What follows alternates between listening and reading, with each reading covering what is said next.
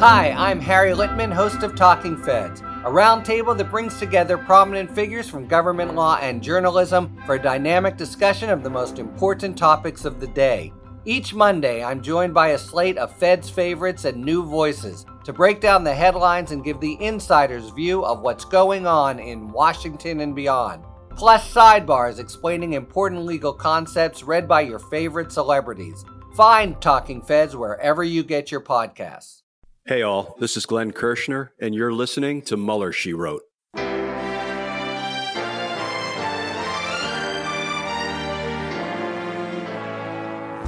So, to be clear, Mr. Trump has no financial relationships with any Russian oligarchs. That, that's what he said. I, I, that's what I said. That's obviously what the, the, our position is. I'm not aware of uh, any of those activities. I have been called a surrogate at a time or two in that campaign, and I didn't have not have communications with the Russians. What do I have to get involved with Putin for? I have nothing to do with Putin. I've never spoken to him. I don't know anything about him other than he will respect me. Russia, if you're listening, I hope you're able to find the 30,000 emails that are missing. So, it is political. You're a communist. No, Mr. Green. Communism is just a red herring. Like all members of the oldest profession, I'm a capitalist.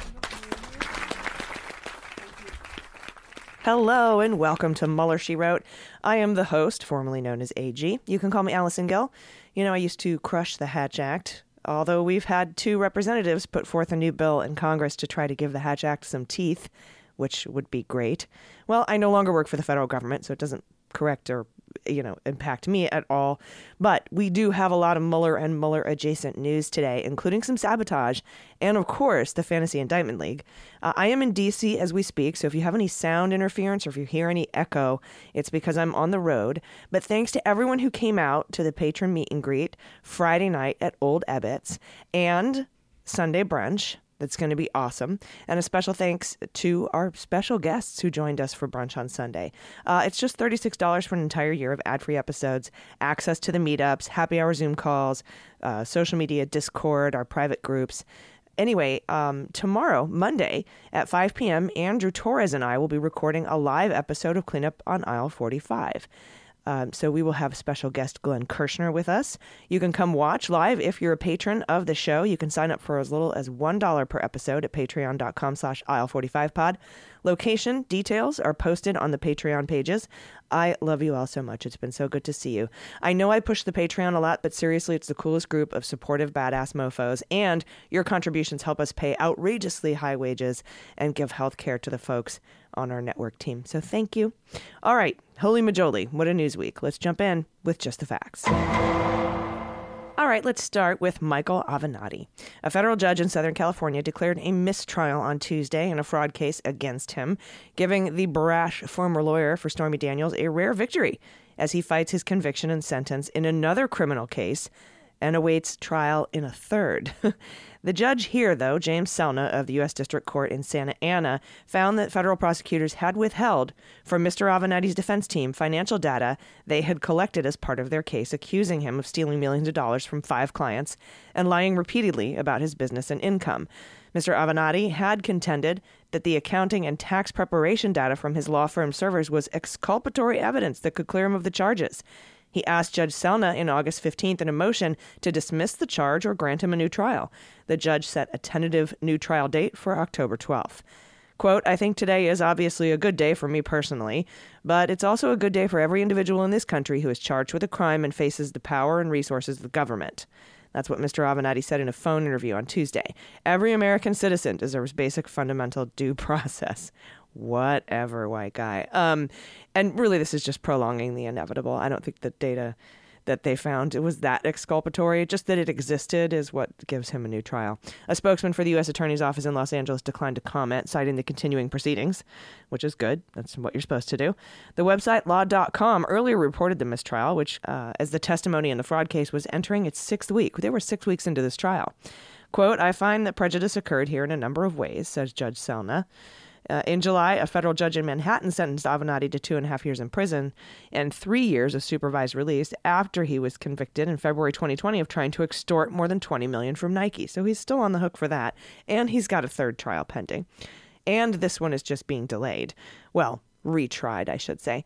Mr. Avenatti spent several months last year in a Metropolitan Correctional Center in Lower Manhattan after the judge sided with prosecutors and ordered he be held without bail. He, he was temporarily released from jail in April 2020 because of the COVID pandemic.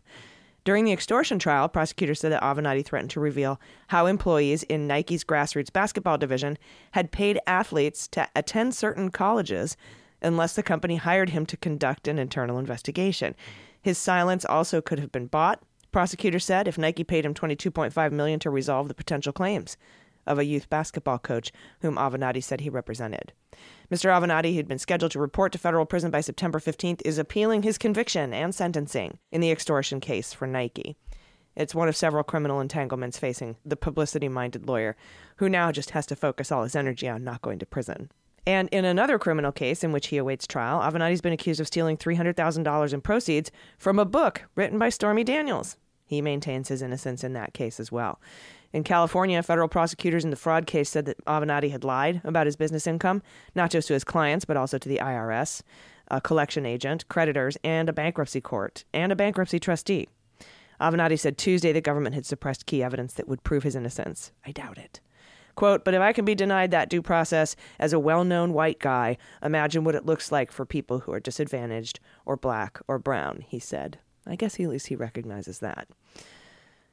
And today, in Republicans Can't Tech, a brother of Devin Nunes, that's right, said he had no idea who is funding his lawsuit, the one he filed against political journalist Ryan Lizza. That's according to a deposition excerpt included in a poorly redacted court filing. Do y'all remember when Manafort's attorney filed some shit on a court docket and just redacted it by highlighting lines in black? And we just picked those up and copied them and pasted them and pasted them into a new document, removing the lines, and we were able to read everything that was underneath? Yeah, well, they're at it again.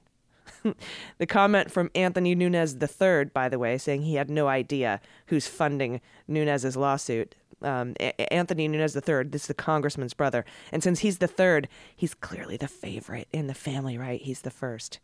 Uh, well, he's the third, but he's the one who got the honorific. Anyway, he was included in a legal brief filed in federal court Monday by lawyers representing Lizza and Hearst magazines. Hearst published in Esquire one of their articles by Lizza in 2018. It suggested the Nunes family dairy farm employed undocumented immigrants, even as the congressman advocated for, you know, restrictive immigration policy. Insider was able to read redacted testimony from the filing by simply copying and pasting the redactions. When asked who's funding the lawyers for the lawsuit, Anthony Nunes III answered, I have no idea, according to a redacted segment. In other failed redactions, lawyers for Hearst and Lizza wrote that members of the Nunes family paid just $500 to their attorneys for the lawsuit. Ooh, that means it's a thing of value. Ooh, that means you're supposed to report it with the House Ethics Committee. Ooh, he totally didn't do that. Ooh, he, he's breaking the rules. Not that that means you go to jail or anything. Quote, plaintiffs' apparent lack of investment in prosecuting their own lawsuit was buttressed by their deposition testimony admitting they have not incurred out of pocket payments to counsel, with the exception of paying $500 to former local counsel Joe Feller.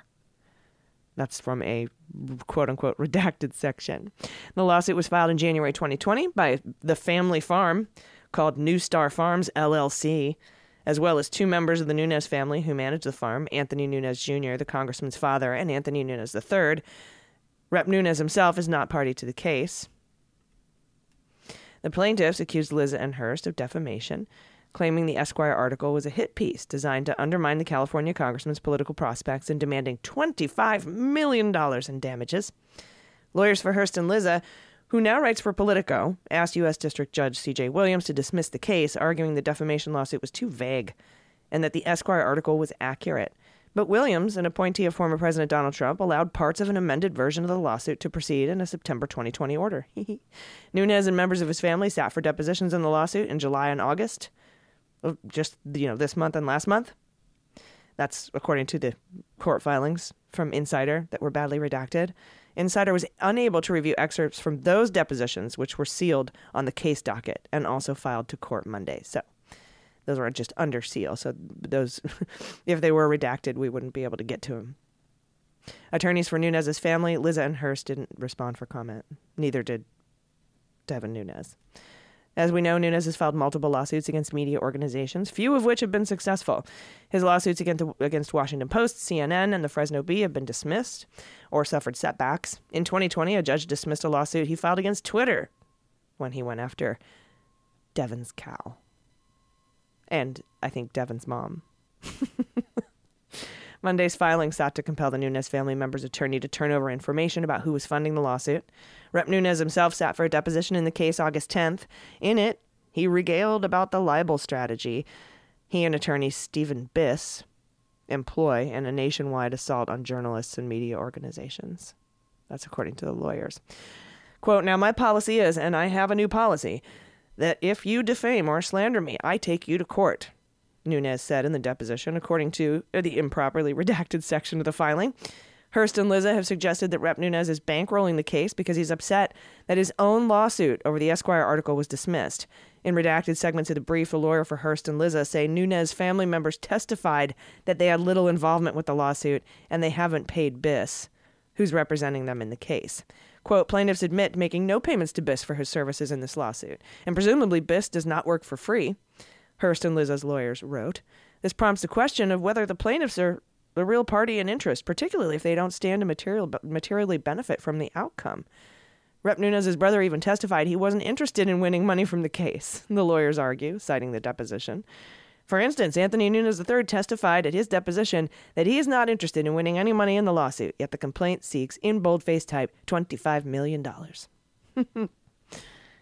Republicans can't tack, and now we can read their depositions, or at least parts of them. All right, it's time for a little Schadenfreude. Schadenfreude! All right, today's Schadenfreude is brought to you by the Federal Communications Commission, and I quote The FCC today proposed a $5,134,500 fine against John M. Burkman, Jacob Alexander Wohl, and J. M. Burkman and Associates LLC for apparently making 1,141 unlawful robocalls to wireless phones without prior express consent in violation of the Telephone Consumer Protection Act. This is the largest Telephone Consumer Protection Act robocall fine ever proposed by the Commission. It is also the first action where the FCC was not required to warn robocallers before robocall violations would be counted toward a proposed fine. That's per Congress's recent amendment of the TCPA. Cool. The FCC's Enforcement Bureau investigation found that the calls in this case were apparently pre recorded and made to consumers' wireless phones without the required prior consent. Subject to narrow exceptions, the TCPA prohibits making pre recorded voice calls to wireless phones without the consent of those receiving the calls, regardless of the content. The robocalls in this case, made on August 26th and September 14th, 2020, used messages telling potential voters that if they vote by mail, their personal information will be part of a public database that will be used by police departments to track down old warrants and be used by credit card companies to collect outstanding debts. The commission began its investigation following consumer complaints and concerns raised by nonprofit organizations. The Enforcement Bureau worked with the Ohio Attorney General's office to identify two dialing service providers that provided subpoena responses, confirming the robocall campaigns and identifying the clients who had hired them for this service. That's and Burkman. The Bureau used the subpoenaed call records and recordings of the calls to determine that the calls apparently went to wireless phones and that the messages were pre recorded. Really fucking stupid. Jacob Wohl and Jack Burkman. Just so easily traceable to you and your mom's basement. The consumers who agreed to speak with the Bureau about the calls confirmed they had not provided prior consent to the callers. The subpoena also produced email exchanges between the dialing service vendors and Wohl and Burkman about the call campaigns, including choosing which zip codes to target and, quote, the tape we want to go out. The calls themselves identify Wohl and Burkman by name and used Burkman's wireless fucking phone number as the caller ID. Wohl and Burkman also both admitted under oath to their involvement in the creation and distribution of the robocalls, with Burkman stating in the U.S. District Court for the Southern District of New York that that is our call. Yes, yes. The Pallone Thune Telephone Robocall Abuse Criminal Enforcement and Deterrence Act. That's, again, the Pallone Thune Telephone Robocall Abuse Criminal Enforcement and Deterrence Act, uh, abbreviation TRACED. That act of 2019 amended the TCPA so as to make inapplicable a provision of the law that previously required the Commission to issue citations to non FCC regulated parties that violated TCPA. These citation requirements did not apply to the Truth and Caller ID Act, which established a caller ID spoofing limit and under which the agency had issued numerous large fines. So they just amended that in 2019. Go Democrats. The proposed action, formally called a Notice of Apparent Liability for Forfeiture, contains only allegations that advise the party on how it apparently violated the law and may set forth proposed monetary penalty. The Commission may not impose a greater monetary penalty in the case than the amount proposed in the NAL. Neither the allegations nor the proposed sanctions in the NAL are final. Um, they're not final. And these parties will be given the opportunity to respond, and the Commission will consider the parties' submission of evidence and legal arguments. There are none. This is so black and white and cut and dry and illegal. Mm, but they'll they'll consider it, and maybe maybe Burkman will show up with his fly down. All right, are you ready for some sabotage?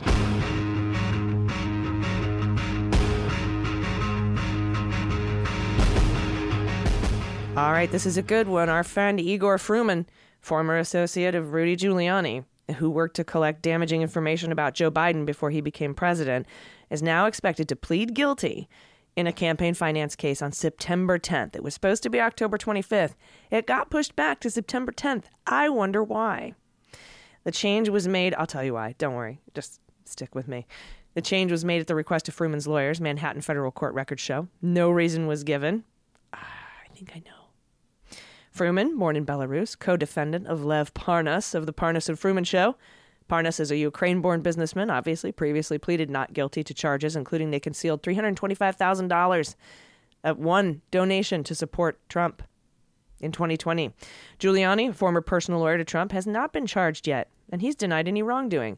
His lawyer said Monday that Fruman's plea would have no effect on Rudy Giuliani.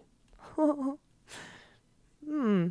And yes, a superseding indictment was filed this past week on both Parnas and Kukushkin, but there were no new charges or no new discovery. They were just clerical changes. They changed, like, we're now changing count four to count one, we're changing count five to count two. They're identical. There's no additional discovery. A letter was written to the judge. Nothing of substance here. But a reminder I am not a lawyer. However, the guilty plea definitely has an impact on my fantasy indictment draft. The guilty plea of Fruman. And more sabotage. In a story breaking late on Friday, Kaludi Rudy told NBC New York that the FBI wants text messages of his and emails dating back to 1995. Despite the Select Committee on the Insurrection demanding documents from hundreds of people, including Rudy, this is apparently and actually about the Southern District of New York investigation into Rudy that's been going on since 2019 regarding his lobbying work with Ukraine to fabricate dirt on Biden for Trump to interfere in the 2020 election. Think about the Biden laptop, right? That operation. That was a Firtash. That was a Dmitry Firtash operation. The same guy that funded Fraud Guarantee, Dmitry Firtash, where Rudy, Fruman, Parnas, Toensing, and diGenova all worked. Interesting that the prosecutors superseded Parnas and Kukushkin's illegal campaign contribution charges this week, right after we learned Fruman was changing his plea. Then Fruman pushes his plea back a couple weeks. And then all of a sudden, Rudy's mad about the FBI wanting his text messages. Oh, and we got an update from uh, Barbara Jones, the special master. So this is a dispute in the Rudy case. Same special master, by the way, as Cohen. Uh, her job is to go through all of the seized Rudy materials, which I call the Rudy booty, and determine what is privileged. In an updated filing marked August 18th, Barbara says to the court there is a dispute between Mr. Giuliani and the government over whether the special master's review process should be limited to materials with electronic metadata within the date range set forth in the search warrant. I have informed the parties that these issues should be briefed to and decided by the court and that I would set a briefing schedule for Giuliani's motion. In order to ensure an efficient review process, I believe that the issue should be briefed expeditiously. I therefore order the following briefing schedule, and I'll give you the briefing schedule here in a minute. But what she's saying is, hey, we've seized the Rudy booty, and this shit goes back to 1995. I'm just going through all of it.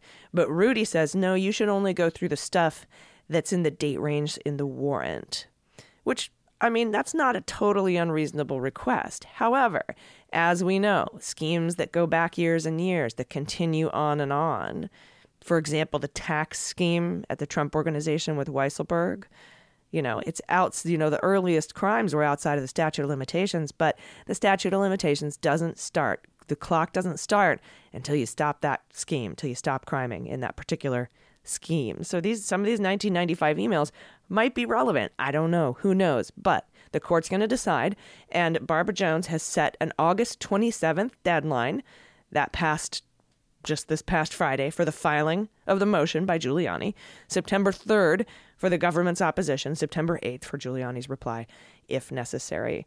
We'll brief you when that government opposition comes out. So I imagine the filing of the motion for Giuliani to argue the date range uh, of the materials to be reviewed. That could be maybe what triggered Rudy to publicly complain about what the FBI was asking for, though I have no proof they're related. Just seems reasonable to assume since the day his motion is due to argue his date range with the special master in the investigation into him in the Southern District of New York is the same day he bitches publicly about having to send his text messages and emails going back to 1995. But it could also be what he got from the January 6th Select Committee. But my beans are on uh, on Southern District, and I think that that's been shown in public reporting too. But anyway, again, I have no proof. It just seems reasonable to assume. So there's a privilege dispute on the Rudy Booty. Then Fruman pleads guilty. Then Fruman's guilty plea gets pushed back a couple weeks. Then there's a language update in the Parnas and Kukushkin indictment. And now Rudy's publicly complaining about what the FBI wants, all within the same week. It's no wonder there were rumors going around that security was going to be tightened last Friday at the Southern District of New York. We didn't see any indictments drop. That doesn't mean stuff didn't go down.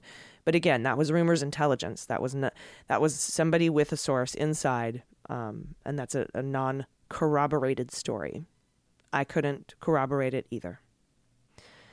But something's happening. That's a lot of stuff right around the Southern District of New York Rudy case, isn't it? With all that in mind, let's play the Fantasy Indictment League. I'm gonna be indicted! No, wait, it's gonna be okay. Indicted! Honey, Dick. Indicted! Honey. I'm gonna be indicted! Hold it, they can't. It's gonna be okay. Just calm down. I can't calm down, I'm gonna be indicted! First up, we have an indictment this week. It's not really related directly to the Mueller case, but Trump associate Khawaja has been hit with an additional charge in Massachusetts with conspiring to deceive banks and credit card companies into processing payments on behalf of merchants involved in prohibited businesses, including online gambling, debt collection, debt reduction, prescription drugs, and payday lending. If Khawaja sounds familiar, I drafted him to my fantasy indictment bench years ago when he was charged for being the middleman uh, for um, foreign illegal campaign contributions made by George Nader, right? So Khawaja was the guy who set up the payments, split them up into tiny payments so that nobody would see it, and that's why there were millions of dollars of, of, of campaign contributions made by George Nader in the in the amount of two dollars and eighty six cents, two dollars and thirty two cents. For example, these contributions went to Hillary Clinton, and some went to Bernie Sanders as well for eighteen dollars and ninety six cents, etc. So that was in that case. The Trump contributions are still being investigated, and I'm sure Khawaja arranged those payments too. He's actually come forward and said, "I have so much to tell you." Well, anyway, he's he's been supersedingly indicted. Um, he was also indicted, uh, and George Nader, in case you forget him, he's the Trump associate who's who was also indicted on child pornography charges. Just some of the absolute most despicable, disgusting child pornography um, trafficking the the, the pornography itself, uh, videos, just awful. Uh, but you know, only the best people for Donald. Anyway, it's interesting that Tom Barrack was recently indicted as an unregistered foreign agent with the United Arab Emirates. And we know that was under Section 951, not the not the normal FARA, but 951, which is called espionage light. It's it's uh, much more severe than a regular FARA five year. This he could he could face up to twenty years for this for nine fifty one. That was Barrack. And Khawaja was the payment man for Nader, who was funneling UAE money to candidates in the States. They're related, they have to be. That's beans. I don't have you know. You know what I mean. But both are still under investigation for illegal Trump donations. And now this Khawaja indictment drops for a similar scheme, but unrelated to the the one we've been waiting for. So, given the recent news, I am changing my own rules and I am drafting a team of 10 today. I'm adding a Fruman cooperation deal, and I think we'll get that on the 10th of September. Beans. I've never called a date out before, right? Like Babe Ruth pointing to where he's going to hit his home run. I'm calling it the 10th Fruman cooperation deal, September a Rudy indictment. I know it's soon. It's probably too soon, especially since this dispute won't even be settled until September 8th. But remember, Barbara Jones, special master, is handing over evidence on a rolling basis. This isn't a situation where she's reviewing all of the Rudy booty and then handing it over to the government. She's reviewing it and shit that she finds that can't be covered by attorney client privilege, which includes criming because of the crime fraud exception you can't be, you can't, eh, you know, and third party exceptions. Anyway, she's turning that over on a rolling basis, and she has been since appointed special master. So I'm going to put Rudy on here. I'm keeping Matt Gaetz. Uh, he should have been indicted in August. So I'm guessing now it's probably can be concluded uh, that because Joel Greenberg pushed back his sentencing from August to October, he needed three more months to tell everything he needed to tell, that there's more going on. However, we did just, you know, get that new news about Rodriguez pleading guilty in the sham Artiles um, case where the, you know, the, the Republican won by 32 votes because the Republicans paid a sham candidate guy who's had the same name as the Democrat to run as a, a non party affiliated, sent out $180,000 in mailers and paid the guy $44,000. He's cooperating. Ooh, ooh, that's bad news for Gaetz. And I think that's part of Joel Greenberg's ongoing helpful proffer. Personally, that's what I think. Again, just beans. But anyway, that I think this might put push back Matt Gaetz. And and I have to tell you, if it's being pushed back, if the if the original charging decision was supposed to be made in July and August, and it's not now, and we're getting new information about these sham candidates, there was uh, in in the story about Rodriguez, they talked about this being connected to higher level Central Florida Republicans. I have to believe that it's not just sex trafficking a minor. They would have nabbed him by now if that was it, if it was just the Venmo stuff. Do you know what I mean? And now we're seeing cooperators, including Rodriguez, in the sham candidate scheme. I think Matt Gaetz is involved in that. So Bean's on that, and I'm putting him back on the Fantasy Indictment League. Actually, I don't think he ever left. I'm also asking for a calamari plea agreement in the Trump Organization case in the Manhattan District Attorney's Office, along with a McConney official plea agreement. I don't think we've seen one. It probably already exists. I could be wrong. Correct me if I'm wrong. Send me a correction. Uh, I'd like to then add Ingersoll and Jacob Engels, both out of Matt Gaetz' Greenberg world, and then a superseding George Nader indictment because of what's going on here with the UAE stuff for the Trump campaign stuff, and and possibly Khawaja as well. Um, but I also think there'll be a Tom Barrack plea agreement. I have rumors intelligence that Tom Barrack is, is singing like a bird. Might have something to do with the Khawaja stuff. I, I don't know. Too many too many dots to connect. Anyway, yeah, that's my final pick as a Khawaja superseding indictment or possible plea agreement. He seems like he wants to help. But since I'm splitting the difference here, that Khawaja could have a superseding indictment or a plea agreement, I'll take half points for either one. And those are my picks. If you want to share your picks, feel free to start a post on our patron Facebook group. I would love to hear your draft choices or on our Discord. I'm sure we have a channel for Fantasy Indictment League. If not, somebody do that. And that is our show for this week. We are off next week, but we will be back with Mueller She Wrote and the MSW Book Club September 12th. Thanks for letting me take a week off, everybody. Until then, please take care of yourselves, take care of each other, take care of the planet, and take care of your mental health. I've been Allison Gill, and this is Mueller She Wrote.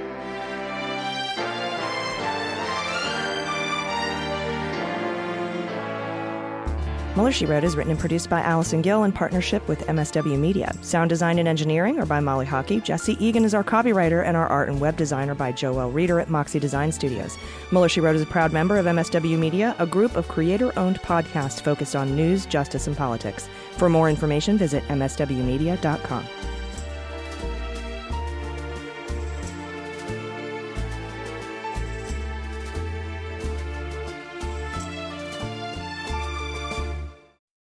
They Might Be Giants have been on the road for too long. Too long. And They Might Be Giants aren't even sorry. Not even sorry. And audiences like the shows too much. Too much. And now They Might Be Giants are playing their breakthrough album, Flood. All of it. And they still have time for other songs. They're fooling around. Who can stop They Might Be Giants and their liberal rock agenda? Who? No one. This ad was paid for with somebody else's money.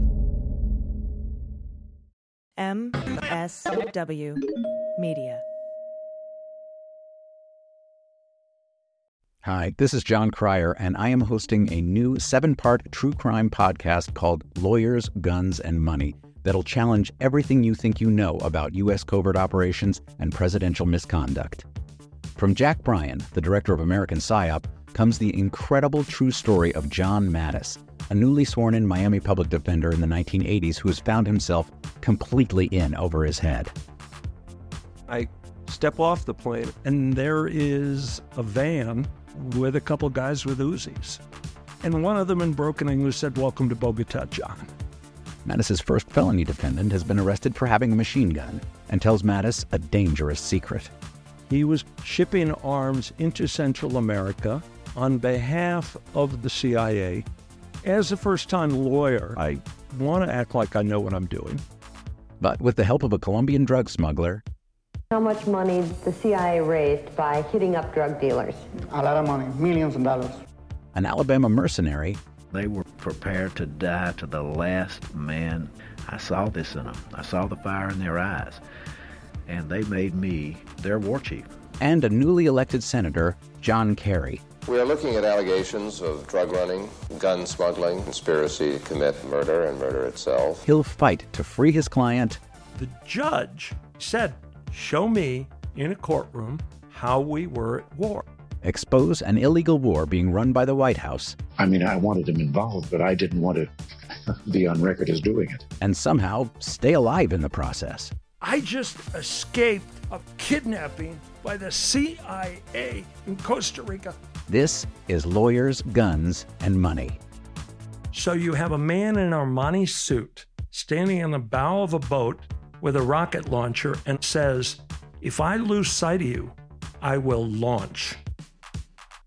You will be vaporized. Available everywhere starting October 29th, or get it ad free and early starting October 22nd at lawyersgunsandmoney.supercast.com.